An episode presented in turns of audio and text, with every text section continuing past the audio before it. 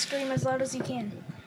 I don't think we should be telling people to go outside and scream as loud as they can because I don't think that would fucking be good. Just a bunch of people just randomly. To be fair, I mean Pee Wee's Playhouse did the exact same thing with the secret word. just screaming. What do you I've do? never seen any of the Pee Wee's. You've never watched Pee Wee's No, Playhouse? no. My ears hurt. What do you do whenever you hear the se- the word of the day? That's right. Scream real loud. So right here is good. Right there is perfectly Yep. fine. I get you nice and clear. Just tell just tell me if I'm too loud, and I'll be quiet. No, you'll be fine. No, for to and for you to, guys to enter the, their introduction. Zoom.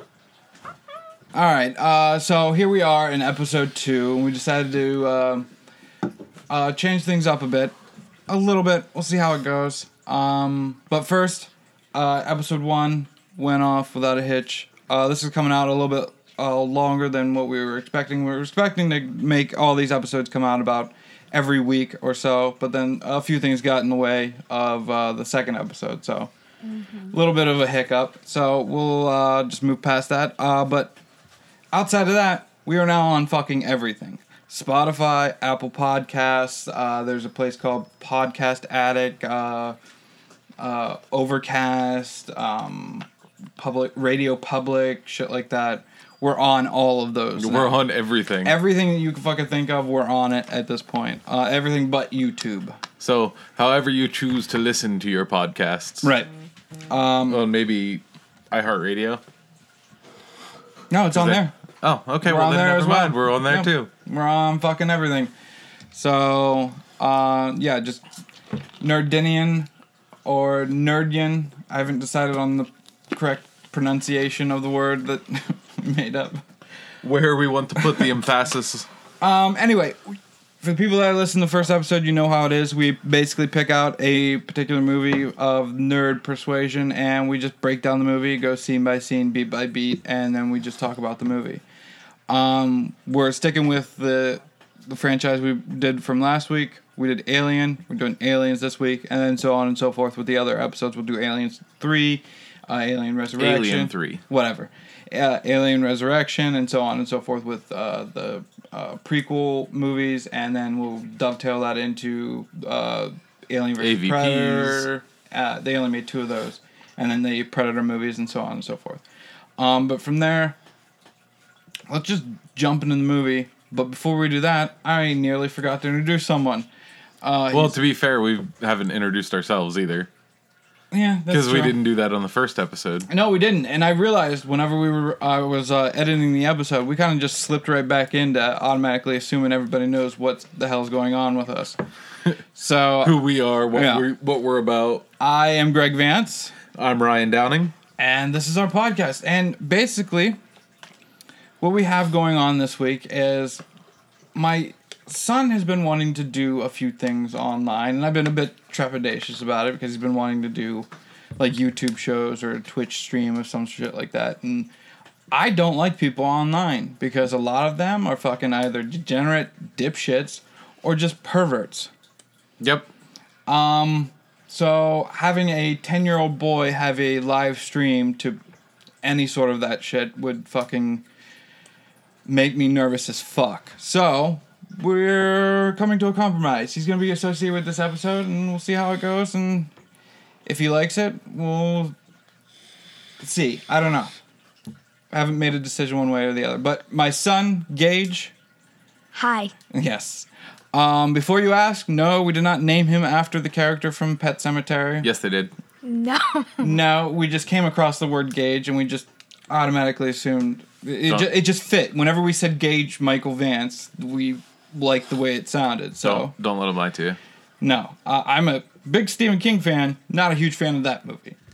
Uh, or the book. The both of them are just. I, Although when he was very young, we did uh, convince him to to do the little diatribe. the, Mm, yeah, yeah. First, I played with mommy. we had an awful good time. Now I want to play with you. right. Um, so basically, we're just gonna break down aliens from the beginning to the end, and we where does it? It begins off with uh, Ripley. Um, what? It was, What- it was when what Ryan said. What did Ryan say? The um, I want to. I play with mommy now. Oh, you were just thinking about that. You were a bit slow on that, apparently. It's hilarious. um. Anyway, before we get to that, the the movie is directed by James Cameron. It was also written by James Yes, not Cameron. not uh, Ridley Scott. Yes, this one is completely different, and I think it almost came out like no, what was it, eight to ten years after the first one, Um, nine years, I believe. something like that. So seventy nine to eighty. Right. Eight. Uh, let's see. We've got James Cameron and David Giler and Walter Hill uh, writing it. Sigourney Weaver is obviously playing Ellen Ripley. Lance Henriksen plays Bishop in it. Uh, we got Paul Reiser plays Carter. William Hope plays uh, Lieutenant Gorman. Uh, Sergeant Apone is played by Al Matthews. I just sworn I wrote down other actors actors' names, but I guess I didn't. Newt is played by Car- Carrie Henn, which is the little girl in the the show, which I believe she's our age or maybe a little bit older than us now. And um, anyway, so uh, this movie takes about what was it, fifty seven years after the first one, something like that. Yeah, I believe so. Nearly sixty years after the first one. Yep. And it opens up with Ripley being uh, them finding Ripley and the cat in the cryogenic freezer. Yep. Um, and fun fact: in that very first scene, Mm. um, you can see the uh, the gun, the grappling hook gun oh yeah. from the first From the first movie, still wedged in the door. oh nice. Um, because James Cameron is a stickler is- for de- yeah, is like Yeah. all about the Yeah. the continuity details. Um, anyway, so yeah, the skeleton crew basically uh, pulls her out of cryogenics, and we the next scene we see is of her in a hospital bed. Mm, That's actually um, James Cameron's um, cameo in the movie is um, the the line that's delivered where it's like all signs are stable, she's alive. That's James Cameron. Okay, so not the guy in the front, but like the guy in the back of in Right. the background, Right. basically saying, okay. That that she's actually still alive. Um, she wakes up. She's in a hospital bed. She is basically going through being just a workup from the nurse. The nurse, because she wakes up in like a cold sweat, like breathing heavy and shit. Because she, uh, what dream did she have? I know she woke up. She had I- another. She had another nightmare. I, yeah, it was an, another nightmare. But did we see the nightmare that she? the the nightmare that we see is actually the opening minutes of Well, right, but I thought there was a nightmare within the nightmare. Didn't it? Wasn't the nightmare where the alien popped out of her chest? Yeah, that was the nightmare. where We wake up and then we're in actual time where it's Yeah. like nighttime and she's in the bedroom or in the hospital room. Yeah, and she's Panting all, I don't She's panting. I don't think so because it just opens up with like Her Paul waking up. coming in and Yeah. saying, "Hey, Getting like you've up got a visitor," nurse and, and, all it's that. Jonesy, Yeah. and um, then tells her that it's been fifty-seven years, and Yeah. like she like clutches at her chest, and And then that's whenever we have. I I don't know why, but I thought it was like a dream within a dream. Like she woke up from a dream, and it was another dream, and then we get into actual reality. But yeah, she has a dream of a of a face hugger bursting out of her chest and all that. chest burster. chest burster. Face huggers don't burst out of chests. No, whatever. face huggers latch onto your face and lay eggs in there. Exactly. Listen to the child. Um, I he don't. knows of what he speaks. I don't need sass from you. Yeah, you do. If you don't get the movie straight, yeah, you do. Oh yeah. Um, you're a little fucker. You know that. Um, I don't care.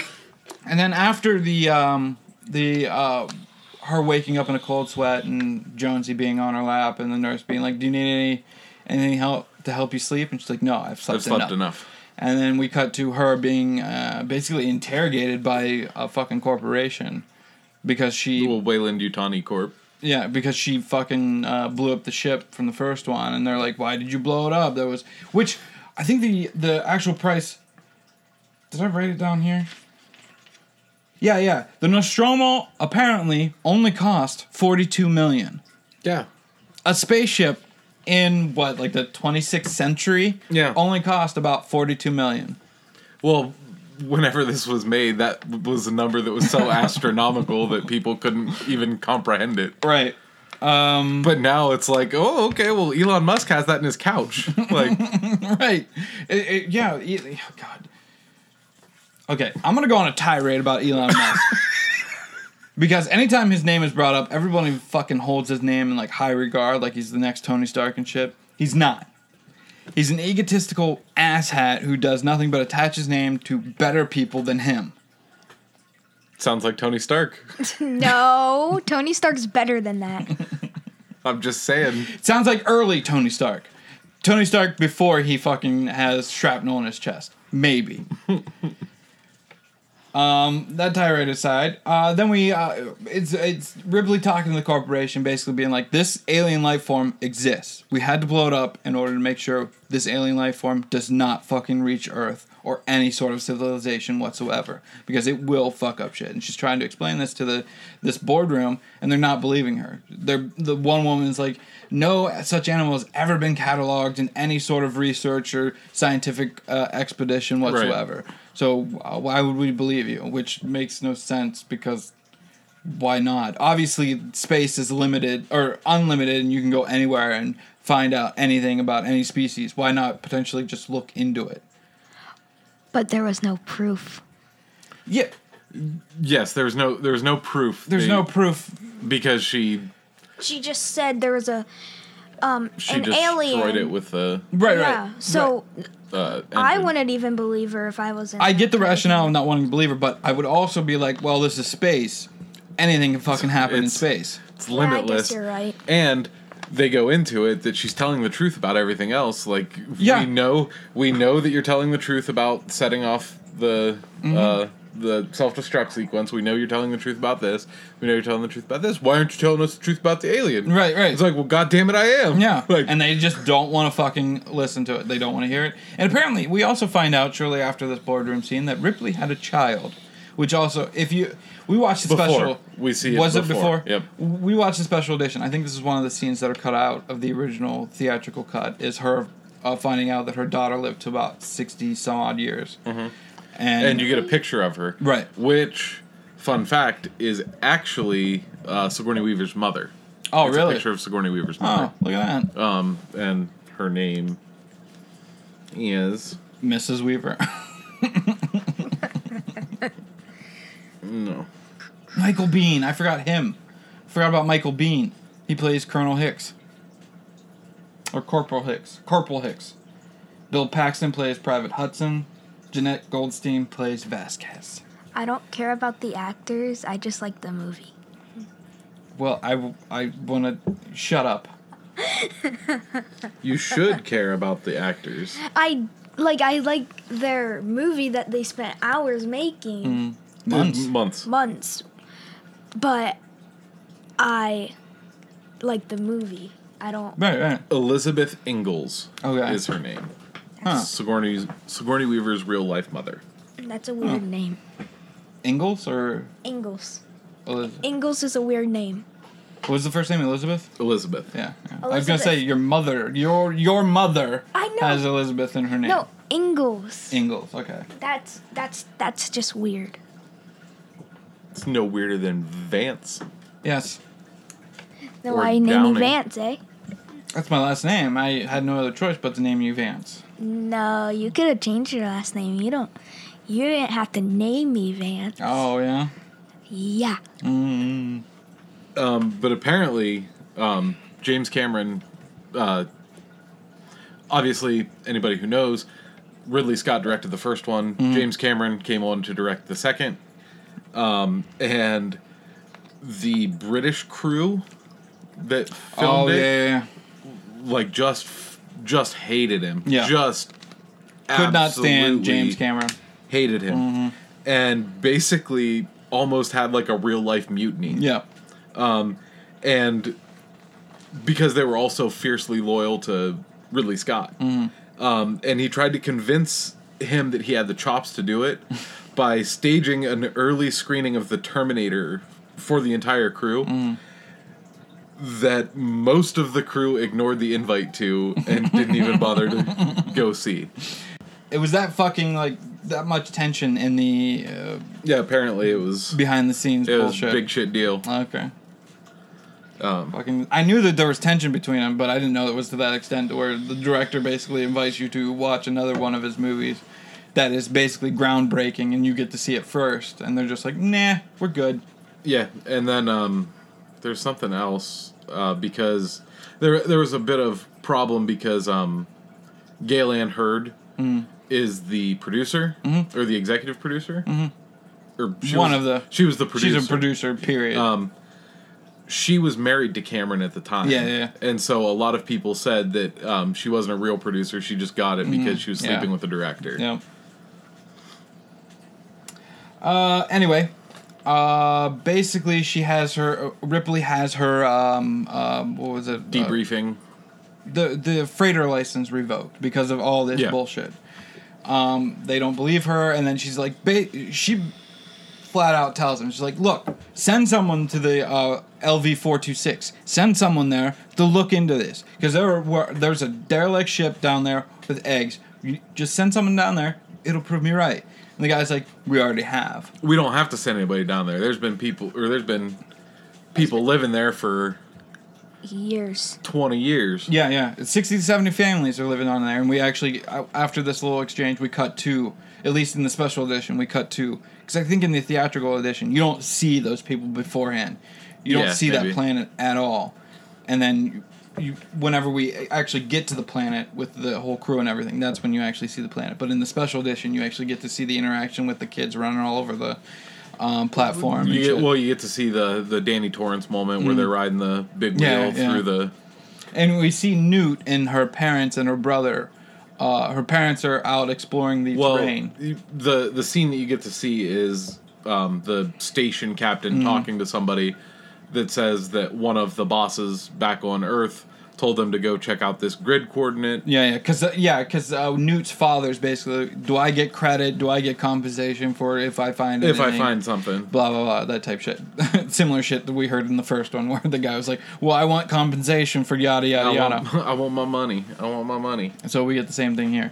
Um, and, and the guy basically says, whatever he finds is his. It'll have his name. He'll get compensated. Blah blah blah. Um, and then we cut to the this nice little like nuclear family just traveling through the terrain.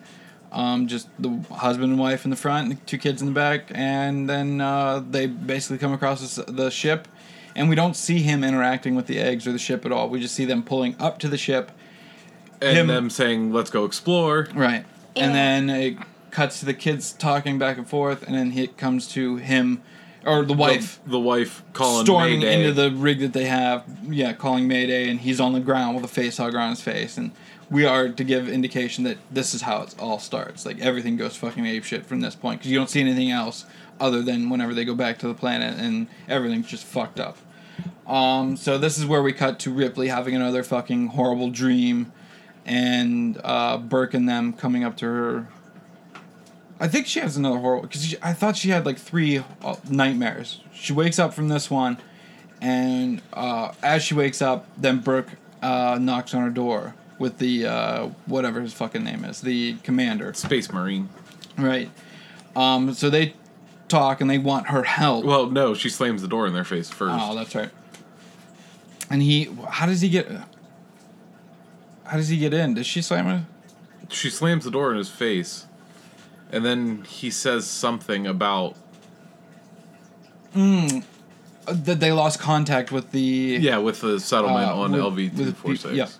Um, and then she opens the door up, and she basically is like, "All right, let's talk." And then they basically explain that they want her to come with them as they explore to find out what happened to the colonists. with a with a complete squad cadre of yeah, yeah, just base space of marines. space marines. yeah.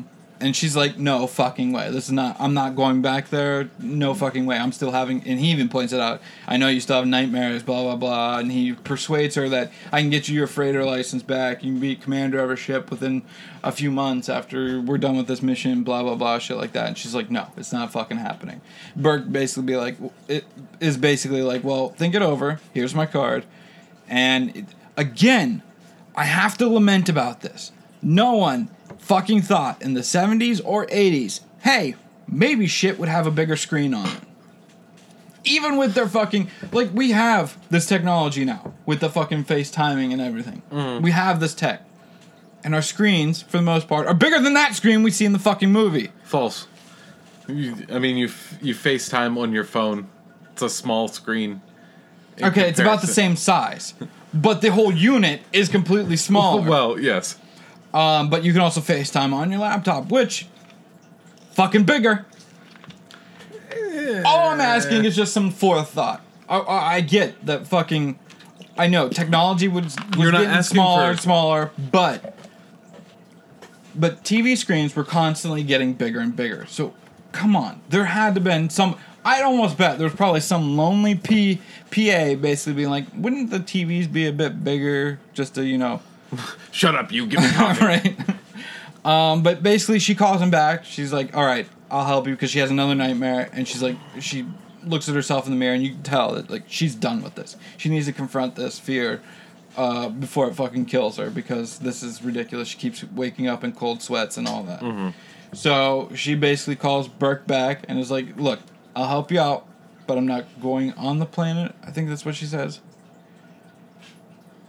I'll go with you, but she has some sort of like stipulation. There, yeah, She- there's a. She, she says. Or tell tell me we're going to kill it. Yes, that's it. We're going to kill it, not to bring it back to Right, right. to search with it or to.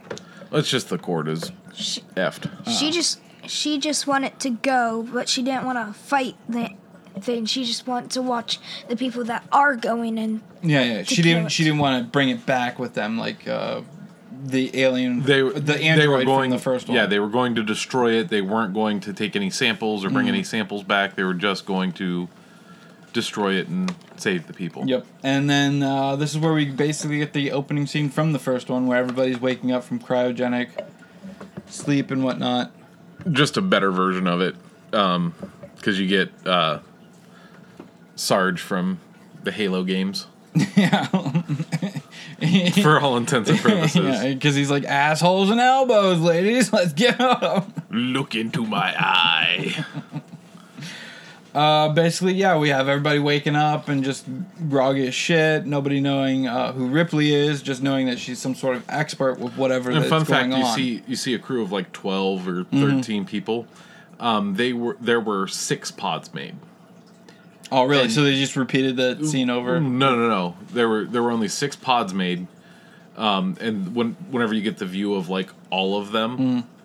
um, it's done through like mirrors and camera angles Oh, to that. make it look bigger. Mm-hmm. Um, because each of those pods cost forty five hundred dollars to make, Jesus.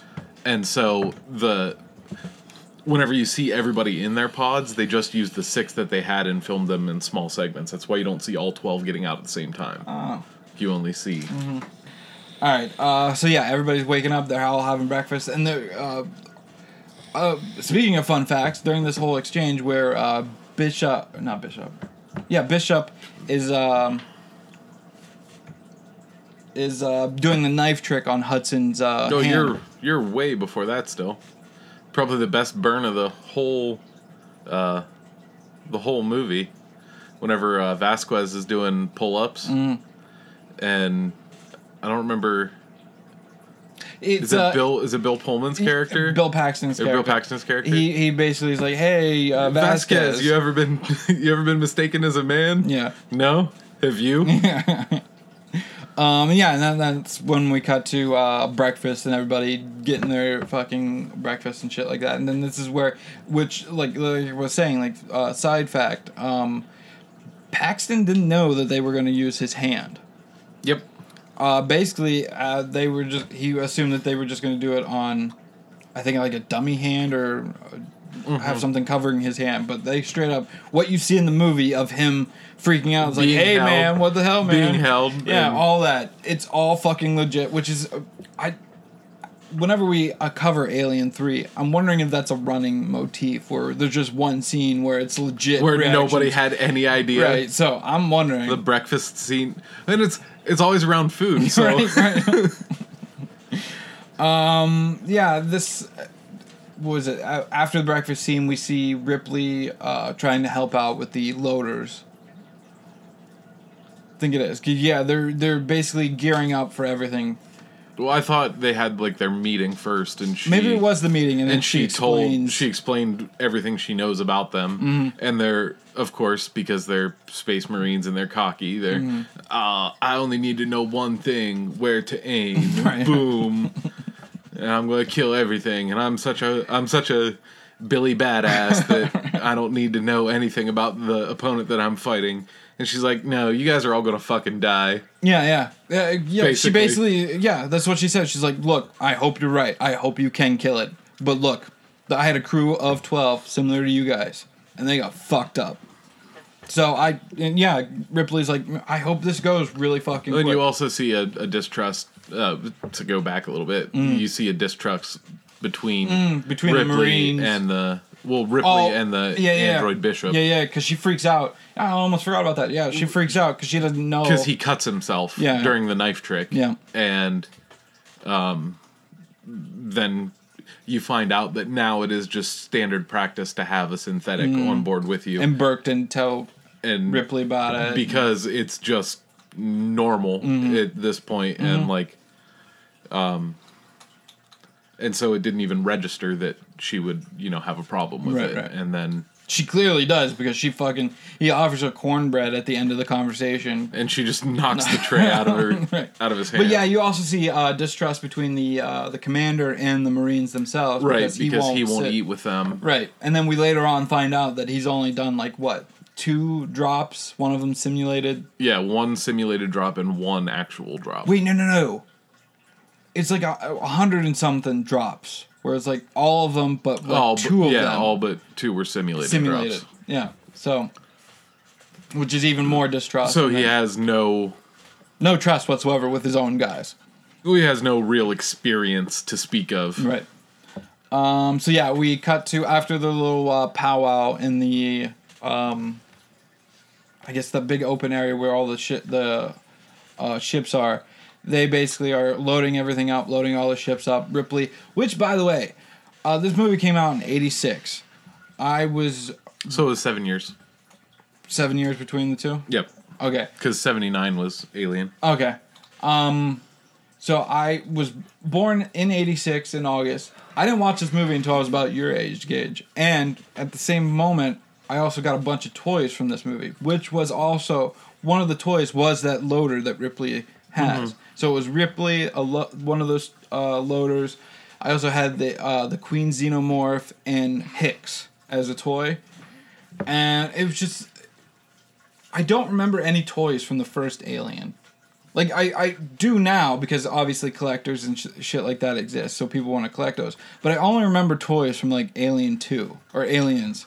Right. Um after the success of the success of marketing toys from like Yeah, because this Star Wars and things like that. Yeah, 'cause this- more more places started doing because them. this is also a franchise that decided to uh, jump genres a little bit because it was like just like a horror thriller type thing in the first one, and now this one's like a thriller action adventure type movie. right with still with horror Right. elements um and the the ship that all of this is taking place on i wanted to to point this out because it continues the continuity that you see. Um the name of this ship is the sulaco um which is the name of the town in joseph conrad's novel nostromo which is what the ship in the original alien was named after And that was the same guy that made all those racist um, books as well. well, yeah, in like 1901. Like he's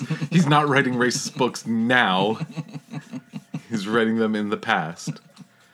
Um, but the the the trend continued with the naming of the ship being the Sulaco, Okay. which was from the Nostromo. So it just I do have a like little side fact. Like the woman playing Vasquez is not uh, Latin in any sense of the word. Like she has no Latin uh, heritage whatsoever. She's white. So, um, yeah. I don't know why they didn't get a Latin actor. I don't know what the rationale was, why they decided to essentially go brown face. That's what they did. I hate to fucking say it, but that's pretty much what they did. uh, to be fair, it also happened in Tropic Thunder. So Yeah, but Tropic Thunder was making fun of that. well, yes, That exact thing that they're doing in Aliens. Tropic Thunder was making fun of. Um, I I did not know that. Yeah. I had no idea. Yep. Um, So that is a doesn't ruin the movie for me, but it's also like, uh, maybe we shouldn't have done that. Uh, so after we have the loader scene, what is it? Yeah, they're being dropped into the atmosphere at this point, where everybody they're all talking shit and uh, was it Hudson, basically saying how badass they all fucking are. We got these fucking things that are badass bug killers and this thing that's 150 pounds of mega torque butt fucking. I wish I could remember the actual lines, but I think mine are pretty good too. yes. Um. So yeah, they're dropping into the atmosphere, and it's just basic, standard like procedure whenever you uh, are have any movie that's ever done this, where it's any sort of like uh, troop formation entering into an area that they're not familiar with. They basically go through formations throughout the entire area until they, as they're investigating it, and uh, Ripley, the commander, and Burke all stay within the rig. Um, and the other troopers like Hicks, Hudson, Vasquez, Apone, all of them uh, go and investigate the actual facility, which is near destroyed completely. They enter into the facility and everything's either like got holes through it or just debris or uh, barricades are all over the fucking place. Like something fucking happened Yep, in something, this facility. something happened here. Um, so as they're investigating, they basically realize that um, there's no one here. They can't find a trace of anybody. So they basically clear the area for Hicks, or not for Hicks, but for Ripley to come in and Burke and the commander all to come in and start investigating themselves to try to figure out what happened to the colonists. If there is anything to retrieve of the colonists or any sort of information to Right. gain from the colonists not being there at all. Um, so they're as they're doing all that, they oh god, how do they find Newt? Um, motion tracker.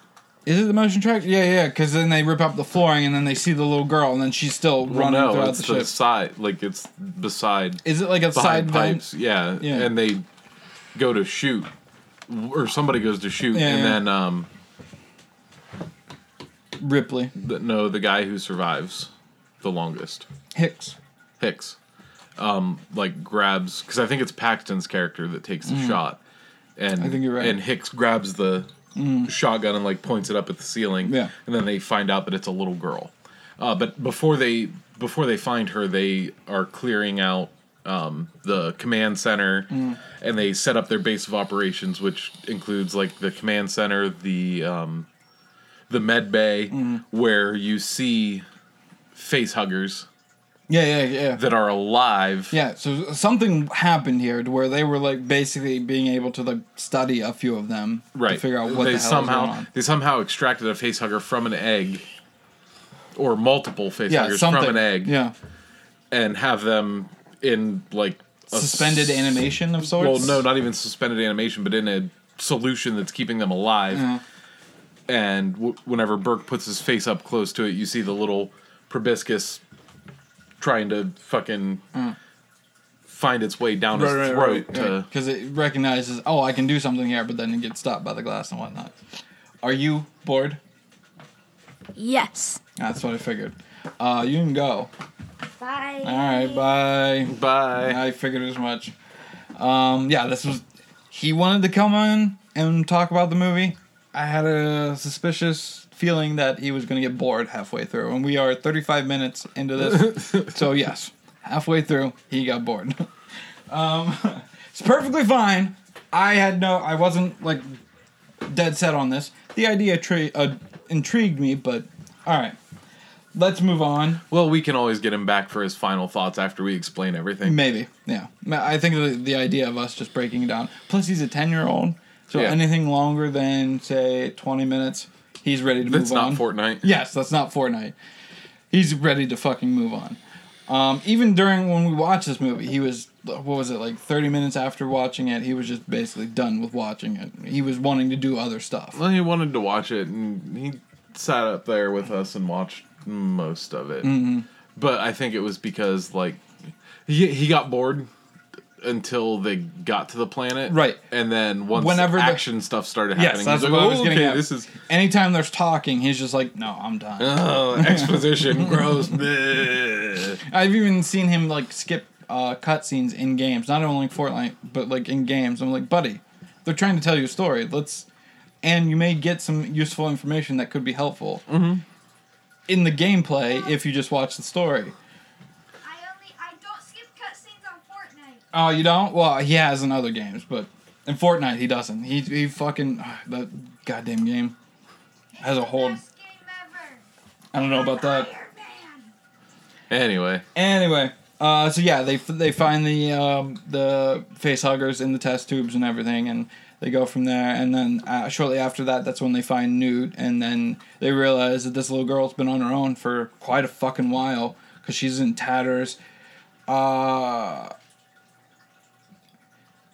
do they corner? No, no, no. They they almost shoot her. He stops her, and then she gets cornered in her little hideaway. right? Um, because Ripley goes under the Mm-hmm. floor to Once they realize what her. it is, and is the little girl, Ripley's trying to fucking help her and try to make sure she doesn't get lost, or a surrogate daughter Right. for her, if which you will. is what was set up early on. Which I, I, I guess I understand why they cut it from the movie because of timing reasons and shit like that. Because you still get the same emotion of her wanting a daughter and shit like that, and then her getting the surrogate daughter. But I think it has a little bit more weight knowing that she missed her daughter's life, right. and then she basically gets somewhat she of a gets do over yeah do over with Newt. is able to save her Mm-hmm. from What is it? What is the scene after this? uh, they they're checking her out, find out that she's a little bit malnourished, Mm-hmm. but other than that, she's fine. But she won't say a word to anybody.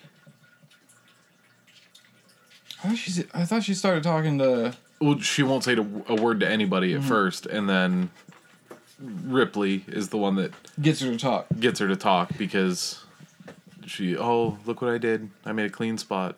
I've Done it now, haven't I? Now I'm gonna have to do the whole thing. Mm. Yeah, that, that's when she says uh, they come out at night mostly. Well, she basically pulls a red queen. yes, you're all You're all going to die. And then they get uh, what was it? They get a reading of some uh, some sort of life form in the well, center no, of they the. uh, as soon as they like as as the medic is taking a look at Newt Mm. and making sure she's okay, um, everybody else is like, oh, uh, Burke is like, oh, you know, all of these miners were tagged mm. with Oh, yeah, this specific kind of chip. Mm-hmm. So if we pull Run it up on the search, monitor, we'll be able to search the entire planet for them using the sensors here. Mm-hmm. And they find them. Yeah, all. under the fusion all- reactor. All of the miners under the fusion reactor. Yep. Uh, and then that's when they make a plan to basically go and try to rescue them because clearly something's going on if they're all just in that one area and nobody's moving, nothing's happening. It just- looks like a goddamn town hall meeting. Right. Um, so basically, all of them, but the commander, Ripley, and Burke all go and find, uh, go uh, searching for the colonists in the under the fusion Uh, Bishop. reactor. In Bishop. Bishop doesn't go. Oh, that's right. He's still on the main ship, He- isn't it? No, he is in the med bay. Oh, that's right. He's studying, Studying. them. That's right. He's studying them, trying to figure out what they are and all that shit. Basically, what the last android did in the first movie. Um, so as they're uh, basically touring through this area, they find all this different shit. Uh, basically, the uh, I I want to say like architecture for um, xenomorph living because you see all the like curved spine shit throughout the hallways and shit like that. Um, and a couple couple facts about this. Um, There was a recast that happened, um, and it happened just after this had been filmed. Um, when James Remar was replaced by Michael Bain. Bean. Bean. Bean. I think. That's Um, right. He was James Remar, Dexter's dad from uh, the TV show Dexter. That, that's James Remar. Yep. He was. Uh, yeah, I remember hearing He was that. Hicks. Um, until that scene, Why was he replaced? Do do you know? it doesn't. It doesn't say. I didn't. But it would have been too expensive to reshoot that. Mm-hmm. So Do you see him in? um, you see his back. Ah. because anytime they anytime they show Corporal Hicks in that scene, It's always from behind. it's always from behind. Um, and it, he is still played by Mm-hmm. James Remar. Um, and then the other fun fact about Mm-hmm. that particular thing, under the reactor stuff, was all filmed in like a power station. Oh, really? So it um Even the like oh the alien architecture that you see, they mocked up a bunch of shit, or well, that's like in an old power station of some sort.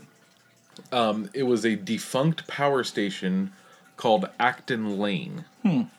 and it had the right atmosphere for aliens. Mm-hmm.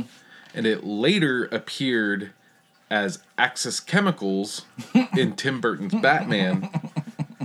Um, and parts of the alien hive were still in there whenever Whenever they went to go, whenever Burton and his crew came in. that must have been like a head fuck. Been like, wait a minute. What? Huh? Whoa! Hold on! Whoa! Time out. Um, basically, yeah. Uh, so what happens next is that they base uh, Burke and well, no, Ripley figures out that if they fire their particular type of weapons underneath a fusion reactor that's near exploding, uh, it'll make fucking everything fucking explode. Yeah, the entire planet will go. So they're basically like, look, no, uh, is it live ammunition or no? Like, uh, Collect rounds, no firing. Period. was it no firing? Yep. Okay, I, I for some reason thought it was like some sort of like specific ammunition for those guns. Nope. But it was no firing. It whatsoever. was do not shoot your weapons. Period. And the Marines like, what the fuck are we supposed to do? Hug them to death? And Hicks pulls out like this old shotgun, which is kind of, like, again, they're taking away. He, Well, Vasquez and oh, that's right. They even smuggle clips. yeah, Vasquez. They and, make it seem like they, Uh. because they had spare clips. Because yeah, because with their Vasquez and um, the other guy, um, they have uh, uh, specific guns that basically mount onto their chest, and they can like swivel around and shit, and basically just start like wafting in the air of just like nothing but bullets and shit.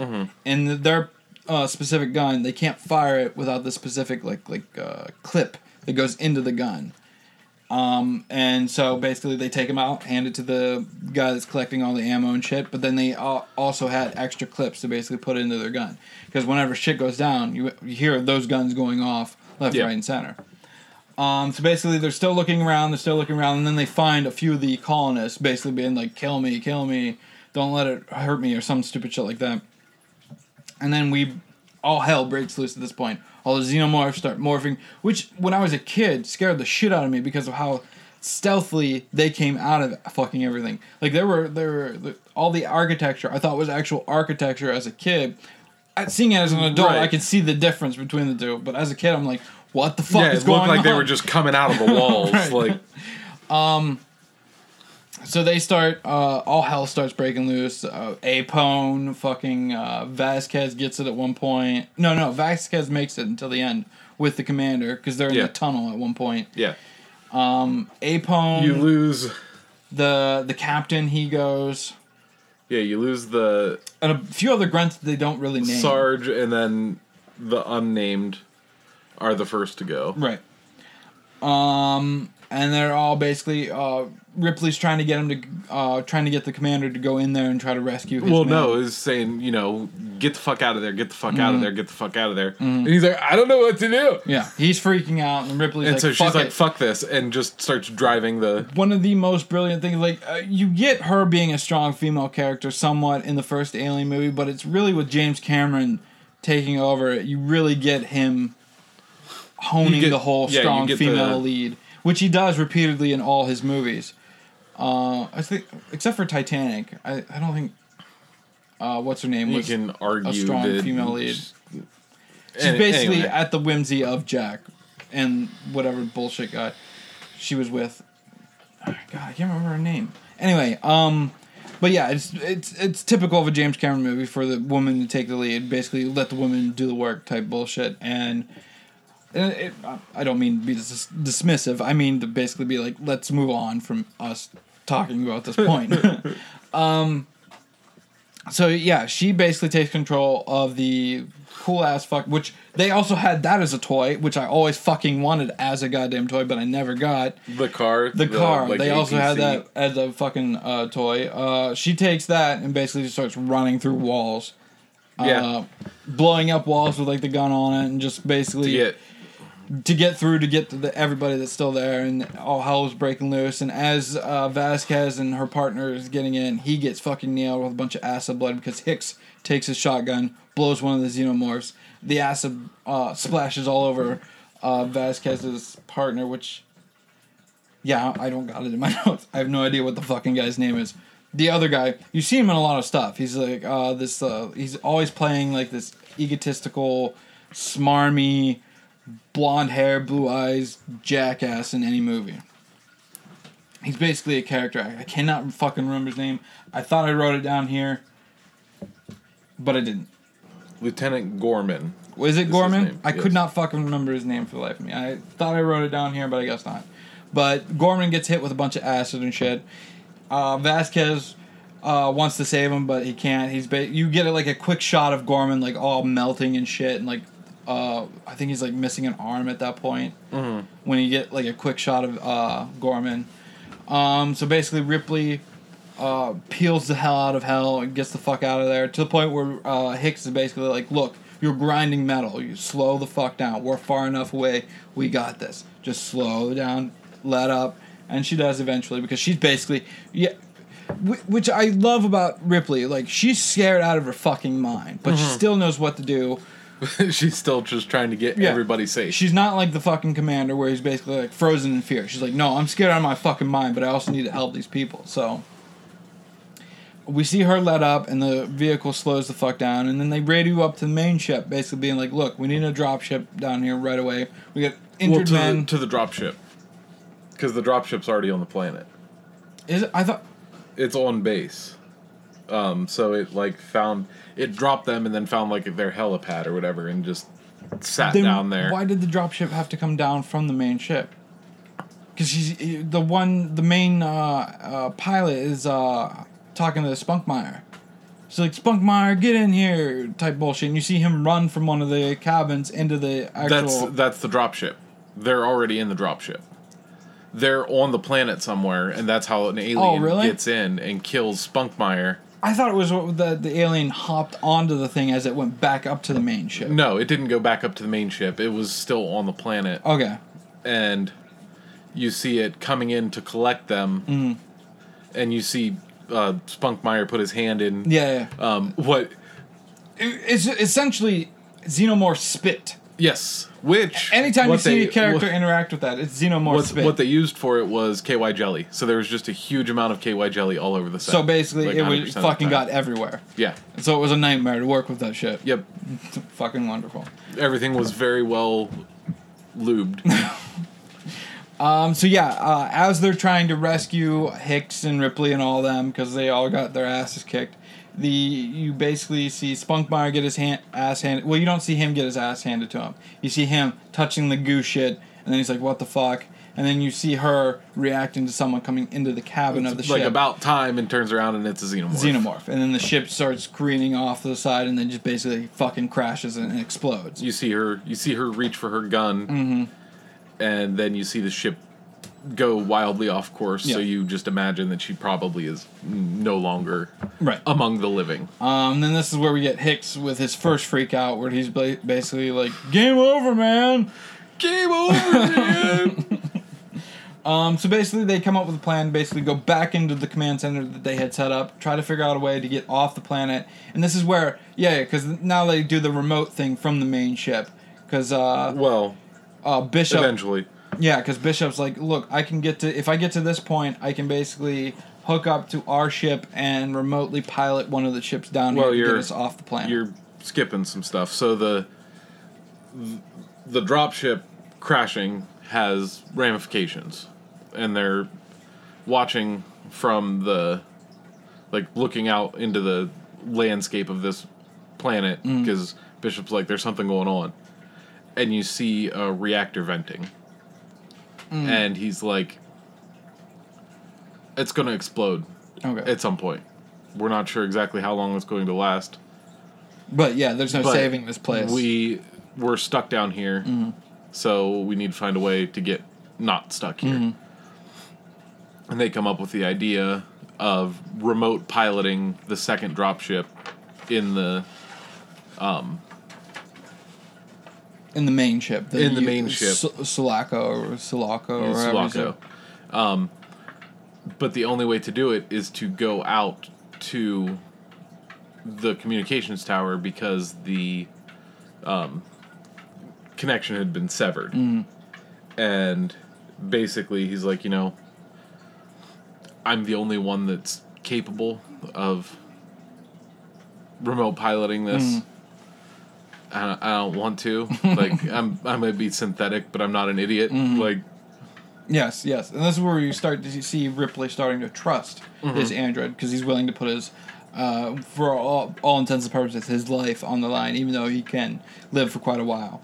Um, uh, yeah, you see Bishop being uh, uh, slowly going into this tube, and it's fucking like I'm not a claustrophobic person, but being in something like that, I'd probably start to freak out because it's really fucking close to basically everything, and he just start starts shimmying down to where he needs to go yeah. and it's just a real fucking tight fit. I don't know how he fucking did that. I don't know what was going on with that, but it had to take uh, probably a lot of alcohol. I'm assuming to get into something like that. Um, well, and uh, to talk, um, you you said you get your first freak out.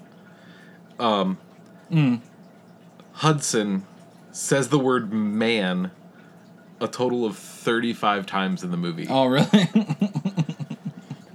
and the word "fuck" is used twenty-five times in the film, and eighteen of them are spoken by Hudson. of course. Um, and Bill Paxton is fucking amazing in this Yeah, movie. He- just his amount of freakouts and just the way he does it is just brilliant. I mean, everybody. Anytime you have a game that says fucking game over, we all fucking say it with the same inflection. Game over, man! Yes. So, rest in peace, Bill Paxton. Um, uh, yeah. After this point, after Bishop uh, is going to the place to remotely pilot the other dropship, we then see uh, Ripley, Hicks, and all of them trying to figure out a way to basically stay alive until Bishop can get the ship. Right, and they uh, go comb through the wreckage of the dropship, Mm-hmm. find four automated turrets Yep. that they're going to set up in these two Different ha- hallways, and they basically kill kill chamber. Right, and which, for some reason, and we'll get to it later, they are able to block off everything but the ceilings. And we'll get to that later, but I don't understand why they didn't think of the ceilings. Yeah, I get it, narrative wise, you needed something like that to happen, but I think we would have fucking thought of the ceilings. Especially if they look like a drop ceiling and be like, oh, wait, something can crawl through there. Maybe we should cover that. Um, so basically, uh, they're all setting that up, and uh, this is where you get Hicks and Ripley basically uh, enjoying one another's company at this point. You don't get the like atypical of like them making out and shit, but you see him caring for her, giving her a tracking, uh, like watch fob thing, uh, and it's basically a way for him to keep an eye on her. And they're all setting all that up, and we see uh, uh, after they test Well, the before- automatic rifles. before um, before Bishop goes away, Mm-hmm. crawls through the pipe, um, which honestly, like, I'm pretty sure you saw the same thing in um, Shawshank Redemption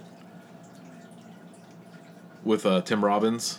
Did we see him crawl through the 'Cause tunnel? I thought we just saw him like come out of the tunnel. Well, yeah, maybe he just came out. It's been a while since I watched Yeah. it. But anyway, um, before that, Ripley is like, okay, like have you have you figured out everything you can figure out from these things? Mm. And he's like, yeah, pretty much. And she's like, okay, destroy them. Destroy them. Yeah. And he's like, I can't. Yeah. She's like, "Mm, why, not? Yeah. Well, Burke told me not to. Mm. And you see the duplicitous nature of Burke's character. Yeah. This is where you start to see where he's not 100% with Ripley. Where he agreed to destroy them, he's not. He's looking to fucking bring at least one or two of them back with him to learn Well- more about them and sell them.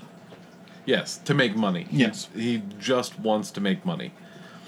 And so um, Ripley's like, well, how are you going to get him through space customs? Yeah, for yeah. lack of a better term. Like, I don't remember what she calls it, but it's basically space customs. Mm-hmm. And he's like, well, if they don't know about him, then Yeah. there's no problem. Yeah. And she's like, they're to fucking know about him. Yep. She basically threatens him, basically like, if you take these, I will fucking tell anybody Well, and and- everybody. and she she even goes further because she looked at the logs and found out that he is the one that sent Ah, them. them to Yeah. go and check out. Yep. And he tries to explain it away is like, well, listen, like we we needed to figure out if what you said was actually true and if we would have sent the military then like all these people would have got involved and and there wouldn't have been any money that could have been made Yep. but because I sent these people, these people who are expendable and we don't really care about, we know that these things exist now, and now we can bring them home and make money. Right. And, this is where she says and it this- can be my claim. She uh, Ripley says this amazing thing. She, uh, I think it's, uh, was it? I think it's along the lines of, you know, I don't know who's much worse because you don't see them fucking each other over for a percentage.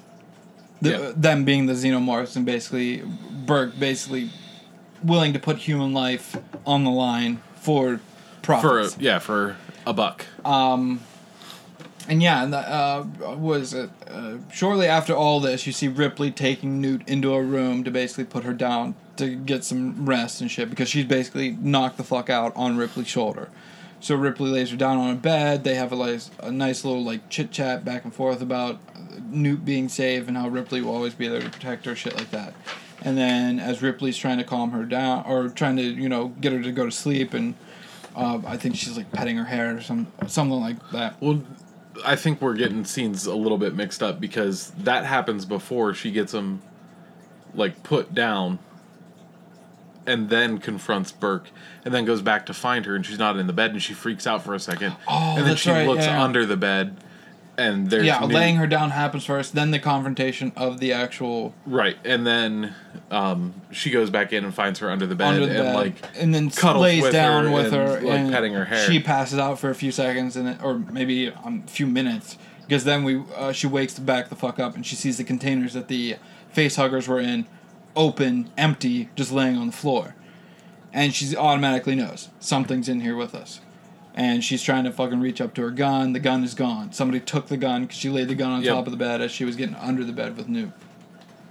So the gun is gone. She's uh, Ripley's starting to freak out, and then as she's pulling her hand back out from uh, over From top of the bed, the one of the face huggers jumps out and grab uh, tries to grab at her, and then that's when all hell breaks loose. Where the face huggers are trying to get both the, Right, and uh, she people. well, you only see one for a while, and you see her like pinning it with the bed. Mm-hmm. She gets Newt awake to run towards the door, Mm-hmm. and then she gets herself out from underneath the bed, and then like flips the bed yeah to try to contain it. right. So they Runs over to the enough. door.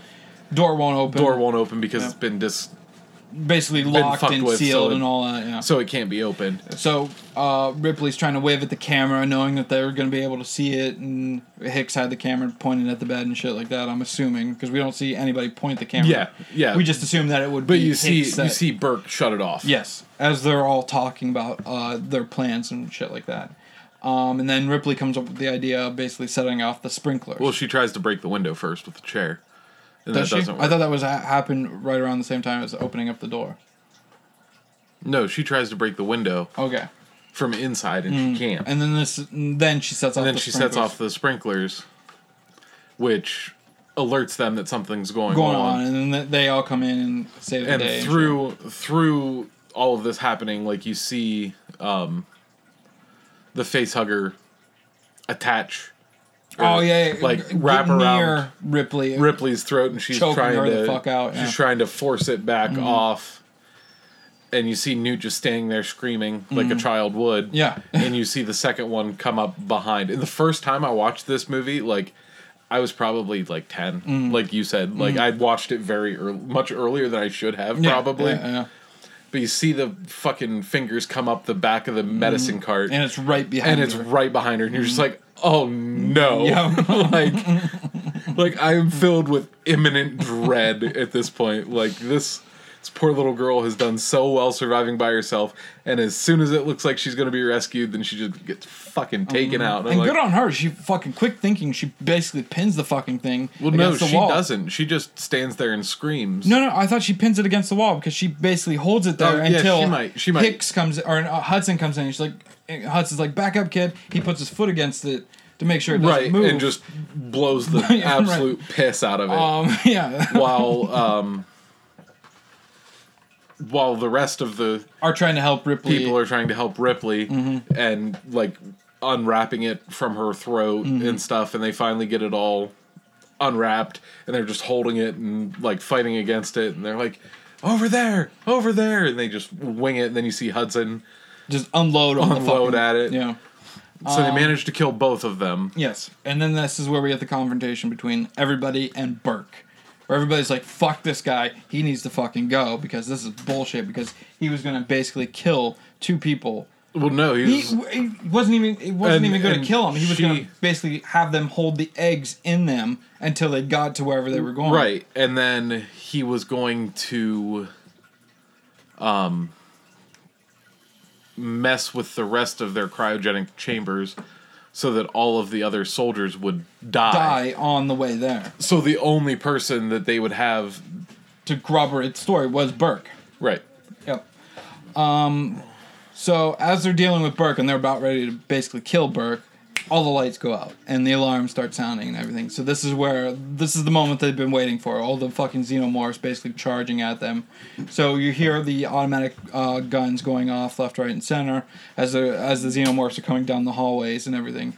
And they have these like uh, little like uh, they're almost in the shape of a Geiger counter um, where it basically tracks movement, and you see them with like just the perimeter around them and just like little blobs coming towards them.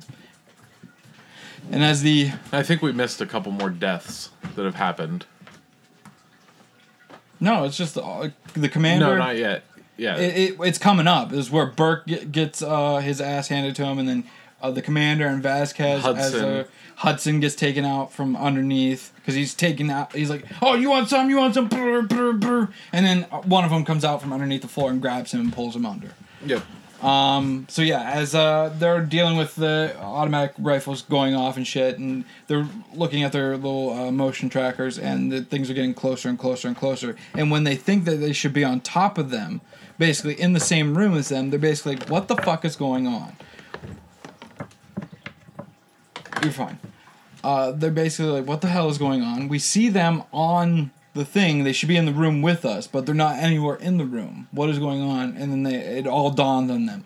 Oh wait a minute, The ceiling. the fucking ceiling.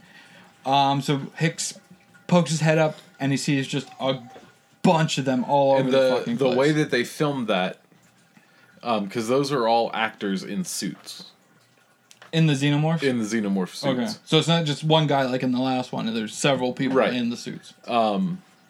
But the way that they filmed it is it's a vertical shaft, and they're all attached to like lines Mm. from the top, and they're crawling down towards the camera. Oh, But nice. then it's then they just switch it around to make it seem like it's Yes, to going horizontally towards horizontal. Hicks. But anytime you see them crawling through anything, Mm. it's always been a vertical shot Them going down. of them going down towards the camera. Basically, yeah, this is where all the xenomorphs basically crash into that one room that they're all huddled in, and uh, everybody just starts taking out uh, xenomorphs left and right. And this is where we get Hicks or Hudson basically like, "Oh, you want some?" Brr, brr. And he gets taken out by being pulled under. Burke is basically like, "Fuck all these people." He runs to the back room as Ripley tries to get into the same room. Uh, he basically locks them out. Then Burke is basically Turned in there. turned around and oh, I'm finally safe. Yeah. And you see him He gets- get his comeuppance Yep. with a giant face hugger. And couple fun facts about this: um, Sigourney Weaver, anytime somebody's character died, she would give them a uh, bouquet Oh, really? of flowers. Yeah, hold on. Um, in an interview with Moviefone, Sigourney Weaver said that each time one of the actors was a, to die, she would give them a bouquet of flowers before filming began, when it was time for Paul Reiser's character to be killed, she gave him a handful of dead blossoms. like his his character was so well played. Oh, and I missed my fucking favorite joke that I thought of as soon as we started or we were going to record. Like whenever they have their confrontation and Burke's like, "We can make money," and Ripley's just like, "Fuck you," and that's when that's when you see Burke go all mad about you and decide. Um, but uh, like he does such a good job playing that hugely contemptible character that like Yeah. because you thought he was a good dude Yeah. but then you find out that he is not No, he's just like any other corporate dickhead. He's willing to fucking screw anybody over for a buck. but he did he did it so well mm-hmm. that at the film's premiere his sister physically punched him because his character was so contemptible Jesus. because because he was willing to sacrifice a child like she just all off and decked him like your family member the person who has known you because he was probably at least early 30s when this movie was Yeah, made he was he was early on in the Mad About You and it, it doesn't it doesn't say whether it's before or after or if if his sister was younger or older Mm-hmm. but either way that's somebody that has known you your whole life Mm-hmm. who knows that you're not actually that kind of person but that you portrayed that so, So well and so yeah. convincingly on screen Yep. she just fucking decked him like that's good acting yes. Um, so they're all trying to figure out a way to get out of the room, and they basically uh, realize that they can get out through these uh, series of tunnels off to the side. Well, the other the other thing that has happened, um, that watch fob, the tracker fob oh yeah, thing. she gives it to the little girl. she gives uh, Ripley gives it to Newt. Mm-hmm. Um, and as they're all escaping, you see Hicks, Ripley, and Newt go into this like I don't even know what to call it. Like a, it looks like a giant water water wheel yeah, under yeah, yeah. this big uh I don't know why it's there. Some some big- sort of sort of like turbine water wheel thing. that um, leads up to like a ladder Mm-hmm. and Newt is on the ladder and she falls off because of the explosion of Vasquez and the lieutenant Yeah, know. who like They sacrifice themselves. Vasquez is like all fucked up anyway Mm-hmm. and she's not going to survive Yep. and I don't really understand why the lieutenant like Yeah, he he sacrifices himself straight up. He's just like, well, fuck it, this is where I'm gonna go. But there's no reason. He got a little bit of a fucking like bash on the head like earlier, Right. Where he's got wrappings on his head, but he would have been perfectly fine. Um, Why he felt the need to sacrifice himself is beyond me. But anyway, and like everybody gets a little bit fucked up in this scene Mm-hmm. because um, you've got um, Hicks that gets like sprayed or something. mm-hmm. As they're shooting at one of the xenomorphs, as they're getting on that one elevator, he shoots him and it get, gets, on his chest. sh- on his chest armor Mm-hmm. and they strip it off real quick and you see it eat through his chest armor. But it got a little bit on him, so he's all kind of like fucked up. yeah, and shit from and and then something with his face too because his face ends up wrapped in the. Maybe it got on both his face and ship. his his Um, chest. it's separate sides. I don't remember what happens exactly. Mm-hmm. Like he might have just got fucking cut or something. But he's not doing great. Mm-hmm. Um but yeah, like the lieutenant, there was no reason that he needed to die there. No. Like he goes back for Vasquez, finds out that she can't well, I guess I guess there is, because he goes back, finds out that she can't be moved. Mm-hmm. And by the time he realizes that, they're completely surrounded. Yeah, basically he's like, well, this is, and he's like, okay, anywhere." well, this is this is my last stand. He pulls out like a thermite grenade, and they both uh, Mm-hmm. Grab like, onto she, it. She or he plunges the plunger, and she's like, "I always fucking hated you," and grabs his hand and like holds it. Um, and I assume it's probably like a dead man switch. yeah, yeah. The moment It, they it release seems it, it seems like a dead man switch Mm-hmm. because they don't release it; they just hold it. And as soon as like the aliens swarm and attack them, they would release it. They would release boom. it, and boom. Yeah, yeah. And it's right when that explosion happens. That's when Newt is on that little spinny thing. The explosion happens. She slips and She falls slips and falls in. into the water. Isn't it in the water? Oh no, no, No. it's down a it's down a shaft. Yeah. She goes down in the shaft, which then is into the water corridor, whatever's going on Right. there.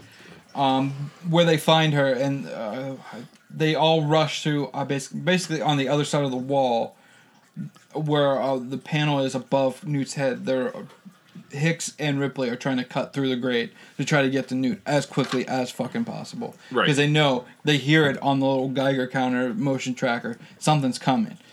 And so Hicks is trying to cut through it and cut through it and cut through it, and they're just not fast enough because by the time they get through it completely, an alien grabs Newt. And You don't see that happen. I thought we see the alien come up behind her. You see the alien come up behind her and her scream. Oh, and then right, they right. come through. You don't see a body. You don't see anything. So you, Mm. you just see the assume- floating head because she has a doll head Yeah. with her. You just see the see floating, doll, doll head. Cynthia? No, No, that's, that's from Rugrats. Rugrats. I don't remember what she calls it. I don't remember either. Um, but yeah, uh, Newt gets taken, and uh, Ripley's like, "No, not Newt." And uh, Hicks like, "Look, she's still alive. She has the tracker. We'll just track her with the the little motion thing." Right, we need to get out of here right now. Yeah, because shit's coming. And as they're escaping, they get onto an elevator. This is where we uh, Hicks gets fucked up because he shoots at one of them, gets sprayed with acid and shit like that. And so basically, Ripley and Hicks go up to where um, uh, Bishop is. Uh, Bishop With the uh, dropship. uh, yeah, he has the drop ship at this point, and they're basically Bishop's like, "Where's everybody else? Are we going?" and shit like that. And Ripley relays to him like, "Look, we have to make another stop before we get the fuck off this planet." Um, Bishop tells her we have like what, like ten minutes or something. 15 minutes. Fifteen minutes left before And- everything goes critical. From that point on, the timer starts. Mm-hmm. And from that line, from it's 15 minutes until the uh, reactor blows. Is it like a full fifteen? for the rest of the movie is a full 15 minutes. oh, Or nice.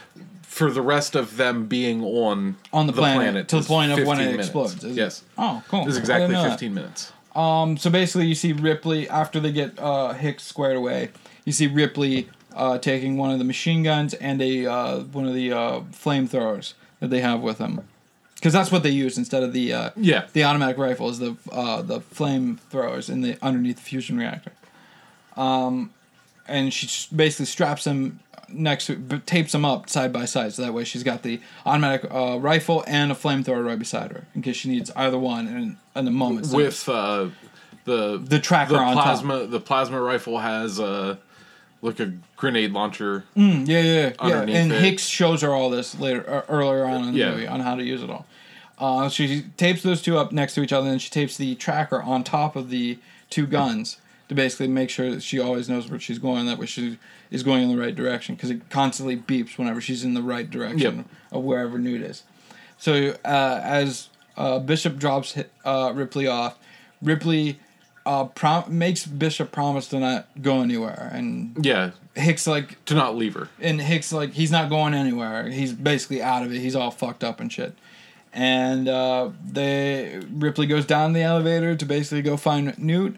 And this is where we get like one of the coolest fucking things in the world. After she is searching for Newt for a little while, Ripley comes across the uh, basically hatchery where all the these eggs are being uh, plopped down by this queen xenomorph, and it's just one of the fucking That coolest you've never things. seen. You you haven't seen uh, a xenomorph of this magnitude before. You've seen all the like little soldier things and the big queen xenomorph. that are basically like and even earlier in the movie they uh i think it's hicks that Mm-hmm. or no it's hudson that keeps comparing them to ants Mm. because you know there's that one big Mm-hmm. motherfucking queen ant And he's right. Vas- and vasquez is like they're not fucking ants he's like i know but it's kind of like the same thing like all we're seeing is the soldiers and, and he's right. We're, we're, and that's exactly, what it Exactly is and you see the the the character design like hr giger's character design is just so phenomenal Mm-hmm. like the xenomorphs are they're fun to fucking look at. they're gorgeous Yeah. i mean they're Menacing as fuck, they're but they're it's kind of like ostensibly terrifying yeah, it's it's like a it's- shark. You're you're intrigued by it. You you wish you could go up and like pet it or something, but you can't because you know it'll fuck you it's up. It's gorgeous and terrifying at the exact same Yep. time is the beautiful uh, it's after she sees the queen. beautiful lethality. Yes. that's that's a good way to put it. Um, but like the the I don't know what to really call, it, but like the headdress of the queen. It's just like the- massive, like it's like a It- uh, shovel. on it's the almost like a head. fucking triceratops. No, Yeah, no, yeah, triceratops. Because the the shovels, like the the oblong circular uh, heads that you see on the xenomorphs are Mm. the soldiers and stuff. So the the queen has like a like an almost triceratops Mm. type hood. yeah hood that is just gigantic Mm. and gorgeous. And, And- it, it's after she sees the queen, then she sees Newt suspended up on a wall. Right, and an egg opens and she blows the fuck out of the The the the face hugger. the as face it- hugger as comes it, comes out. And then you see the queen freak out mm-hmm. and you see the only thing that was kept in from the original designs of the uh, xenomorphs. So the xenomorphs whenever Alien the original Alien came out were going to be HR Giger's original work was they were translucent ah. and as their life cycle got nearer the end, they got darker. Mm-hmm. And so they like faded to black basically. Mm-hmm. Um, but then the Rolling Stones got involved and they're like, "Hey, you can't do that because that's ours." And no, that that didn't actually happen. That's a that's a completely fictitious fun fact. Right. Um, but they decided to go with black. And so in this movie, they couldn't go back to the translucent alien design mm-hmm. because they wanted to keep it The similar yeah. to the original. Um, so the only thing that survived from the original designs are the queen's fangs, like her teeth are translucent. Yeah, yeah, yeah. and so that's just a little Mm-hmm. fun fact. Oh. But then you see the standoff of mothers. Yeah, yeah, that's essentially what it is. Where Ripley's starting to just torch these motherfuckers after she gets Newt down from the wall. Well, she doesn't. Uh, like she blows up the one that is going to kill Newt, and you mm. hear the queen freak out, and then you see Ripley like peeling Newt out of the wall, and as soon as she gets Newt, you just see soldiers everywhere, Oh, that's right. and then you see Ripley like, okay, like I'm holding on to this girl, and she just like points the flamethrower, or she she shoots the flamethrower in the air and then points it at an egg. it's basically like your move, bitch. Yeah, yeah. Uh, I- think it's after she points the at the egg, the soldiers start to back off, right? Yeah, and like the queen lets out a message or like a hiss, Mm. Yeah. and like all the soldiers kind of like back up, and you see Ripley start moving away. and she does this ultimate like fuck you thing. She's like right before she's about to leave the entire area, she just fucking torches everything. She's like fuck you, bitch, and then fucking Well, runs. she she pumps like five or six rounds because like the queen you see has like a Th- they call it big- something. They they call it an ovipositor. ovipositor. Okay, Ovipositor um, that's got a bunch of the eggs Yeah. in it and the egg laying apparatus. apparatus that spreads them out or Mm-hmm. whatever that the queen is attached to, and she just fills it full of grenades. yes, Like, she, blows shoots, it the fuck She up. shoots five or six of Yes. them in there, and then uh, And the queen detaches from it completely. She's Yes. basically unharmed. She starts chasing Ripley down the fucking hall and up the elevator. As they get to the top of the elevator, Ripley sees that the uh, dropship is gone, and she basically at this point curses damn Bishop. you, Bishop. Um, but at the last second, just before the queen is about to hit the landing that Um, Ripley is on, What happens like in the and um, there was a a full size doll of the girl, uh, Oh. Carrie Henn, Yeah, yeah. Girl plays Newt. um, made for Ripley to carry around Oh, okay. during this whole scene. Um, and whenever th- she gets there, and like you see the the queen come up, the puppet for the queen was too big for that elevator. Oh, really? So they had to remove the back of the elevator and remove the queen's tail completely to get her to fit into the elevator. And then they just used like a black curtain and smoke and Mm-hmm. just all the other to- bullshit to around it. hide the fact Yeah. that it didn't have its tail. Like really, the only thing that fit in the elevator was the queen's fucking head. right. like everything else was just like, mm, I mean, whenever the We're doors, here. the doors open, you see like two little hands like me. Um, and the queen, huge puppet, huge. Mm, yeah, yeah. Took 16 people to operate. Oh, really? 16 Jesus. 16 people puppeteered the queen Jesus because Christ. it's just massive. yeah. Um, and uh so yeah like you see the queen come out and you see ripley like just crouch and Yeah, like yeah. kind of hold It looks like this is- this is the- Mm-hmm. is like this is this is the end this is um and we'll we'll get into it a little bit more in the the wrap up of the 3rd Mm-hmm. movie um but apparently the book that was written differs widely from the movie. Mm-hmm. Um, first things first, um, Newt is 12 in the book. Oh, really? She's around six in the movie. Okay. Um, so she's basically twice the age. Yeah, yeah. So it's not quite as.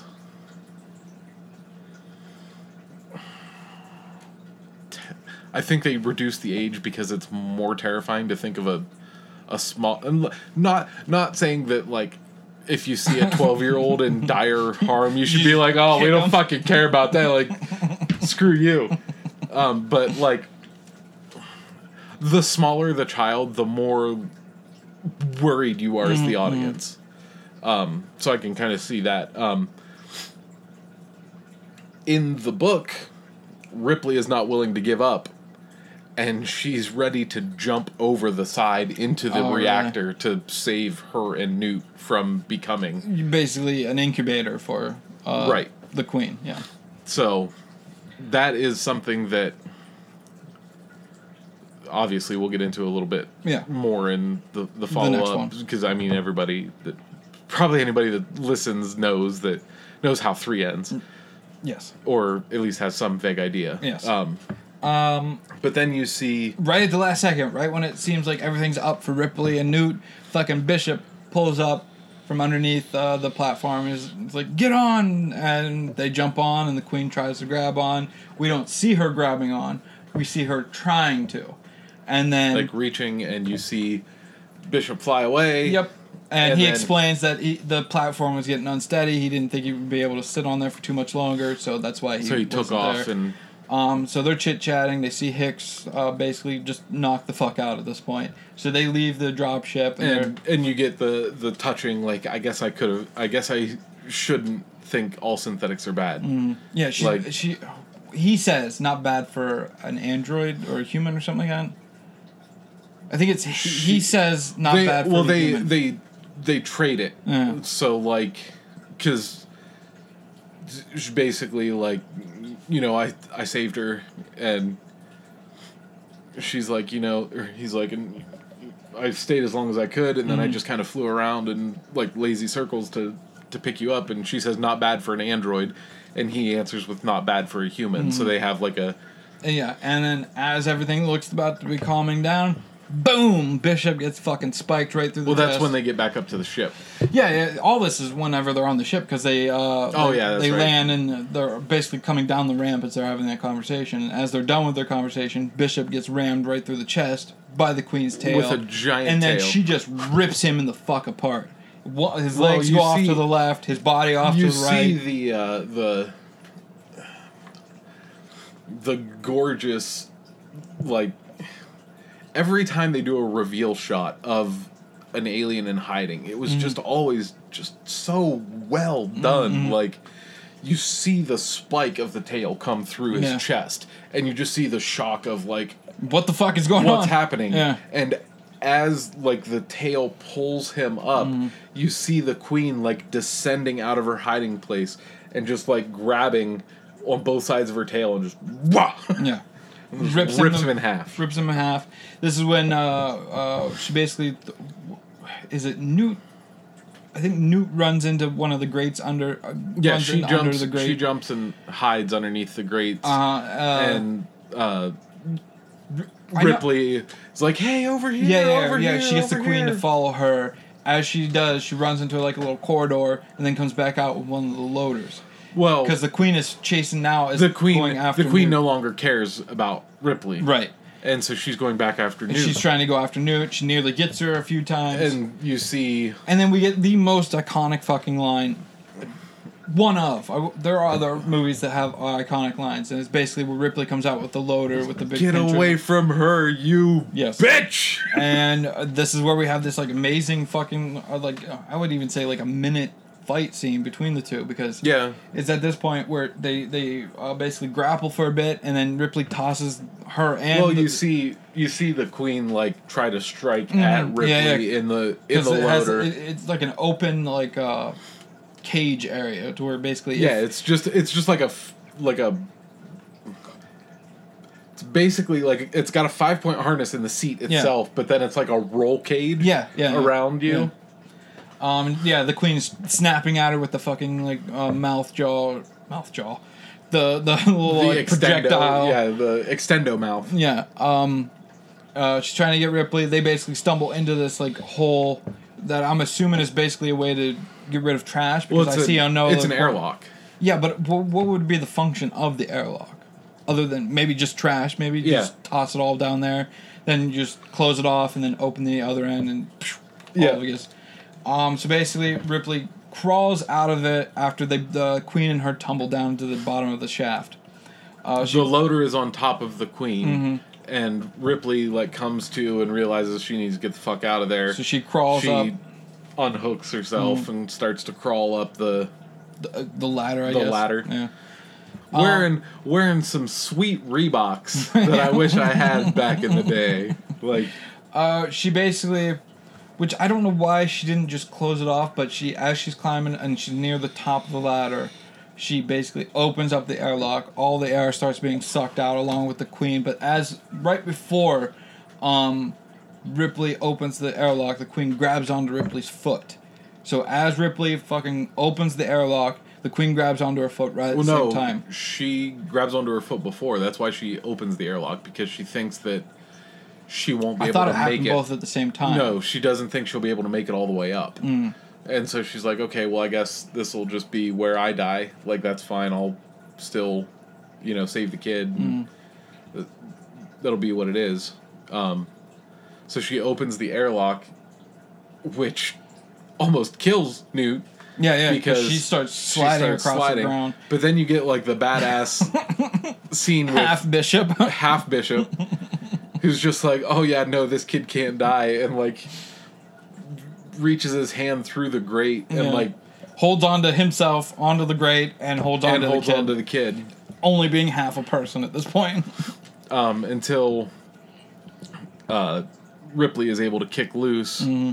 and the queen flies off into space Ripley very slowly crawls the rest of the way out Mm-hmm. closes the airlock down and and basically everything breathes, starts to calm breathes down. a sigh of relief They she gets Hicks into one of the uh, cryo chambers along with Bishop. He's basically just a lump of just milk and condoms at this point. yeah milk and Whatever else they use for him, tubing and shit like that.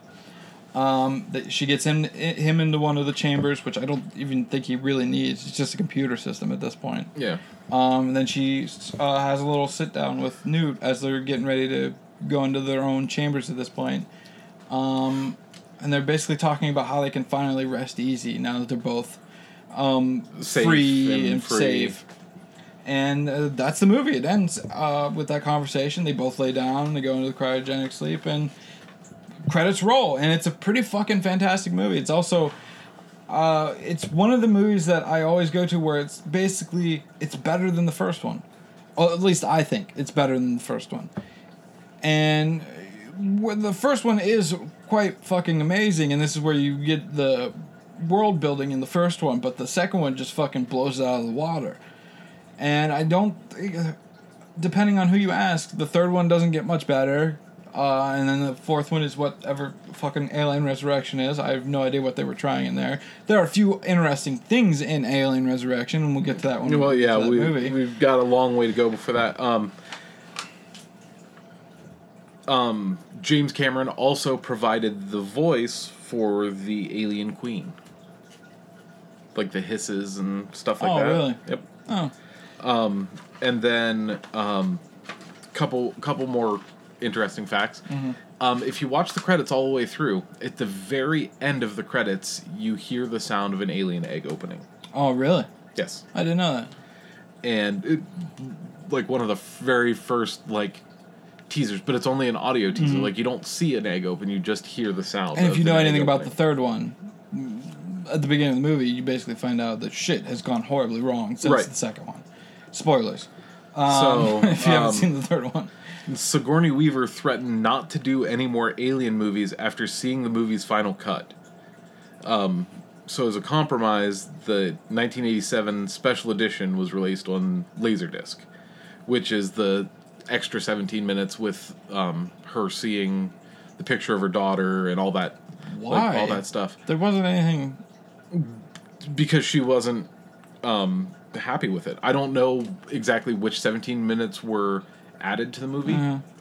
Um, but Yeah, because the scene with her daughter is only maybe a minute or two. Right, but it's 17 minutes longer.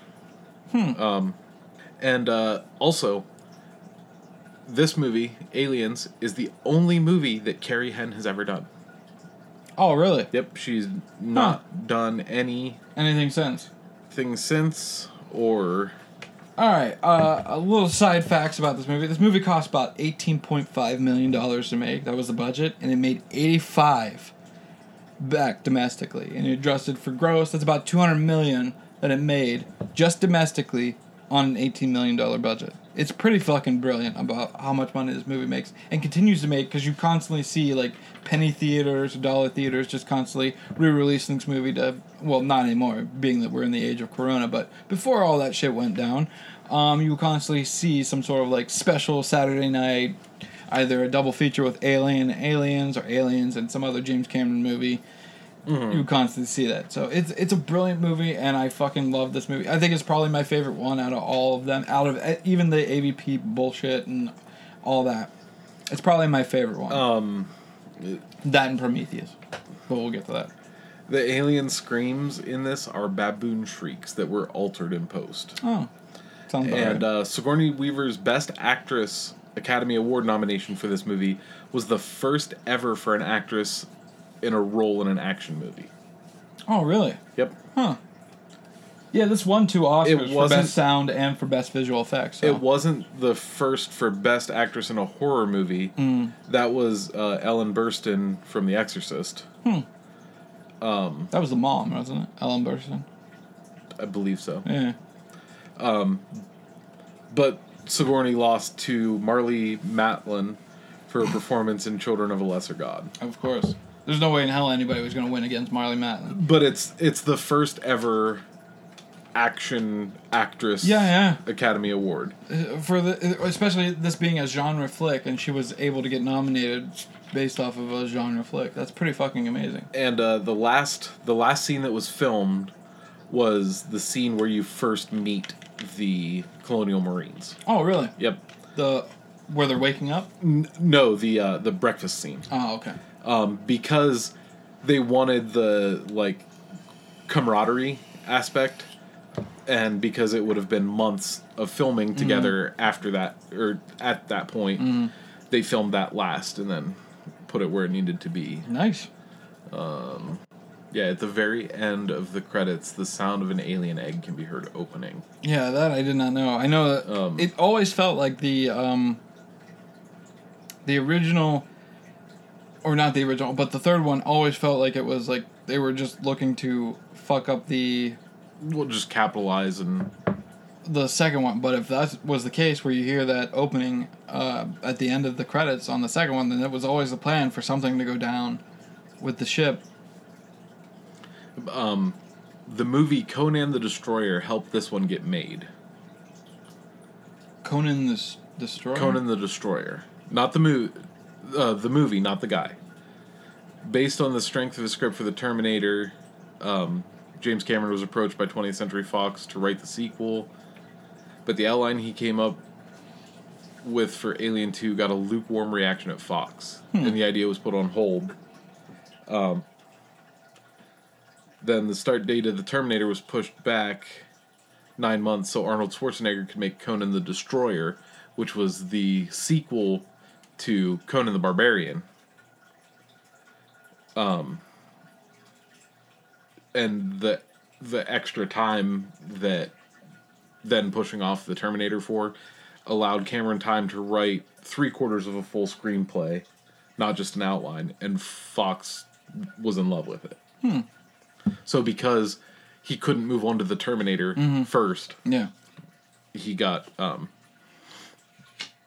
he was able to get it done. Um, Sigourney Weaver was paid thirty five thousand dollars for the first film. Jesus. Like, Was that's- that's all she made nothing for- on like a back end or Alien. anything. Well, it Nothing It that doesn't know really of say. anyway. Yeah. Um, Well, I guess in '86 there wasn't really any home video, was there?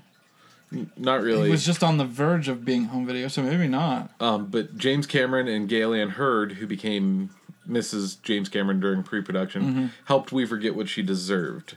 First, by refusing to make the film without her, and also by refusing to keep it a secret that she was the only person in consideration for the lead role.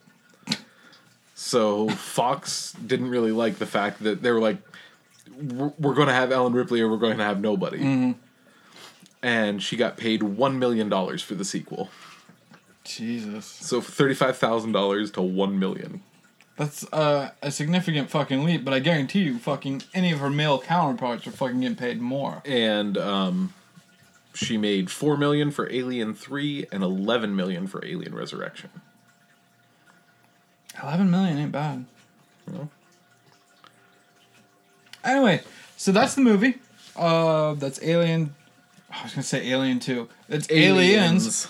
Um, I've always said that when, when I was a kid. I don't know why. I always did that same thing where I would always call it Alien 2, and everybody would always say it's Aliens. I was like, all right, fucking chill. It was written as Alien Two. Oh, was it? Yes.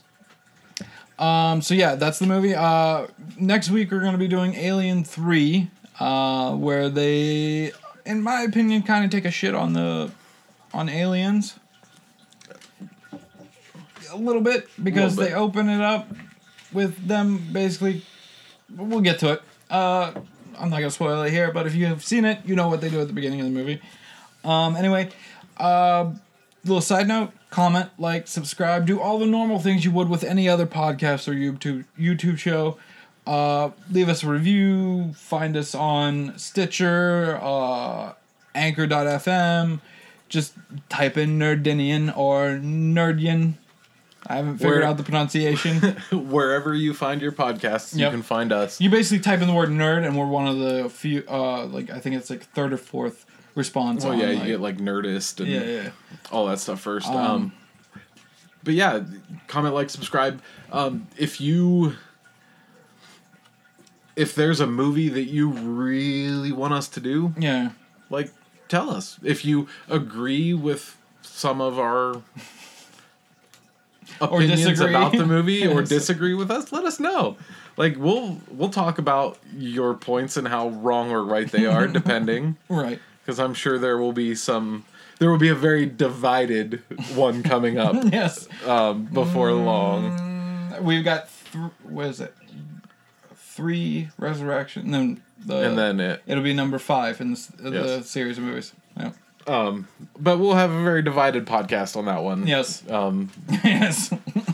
so I'm very excited for that one because that one's probably gonna get quite heated. it's yeah, anyway, uh, that's pretty much it for this week. that's it. And I have been Ryan Downing. And I've been Greg Vance. Have a wonderful day.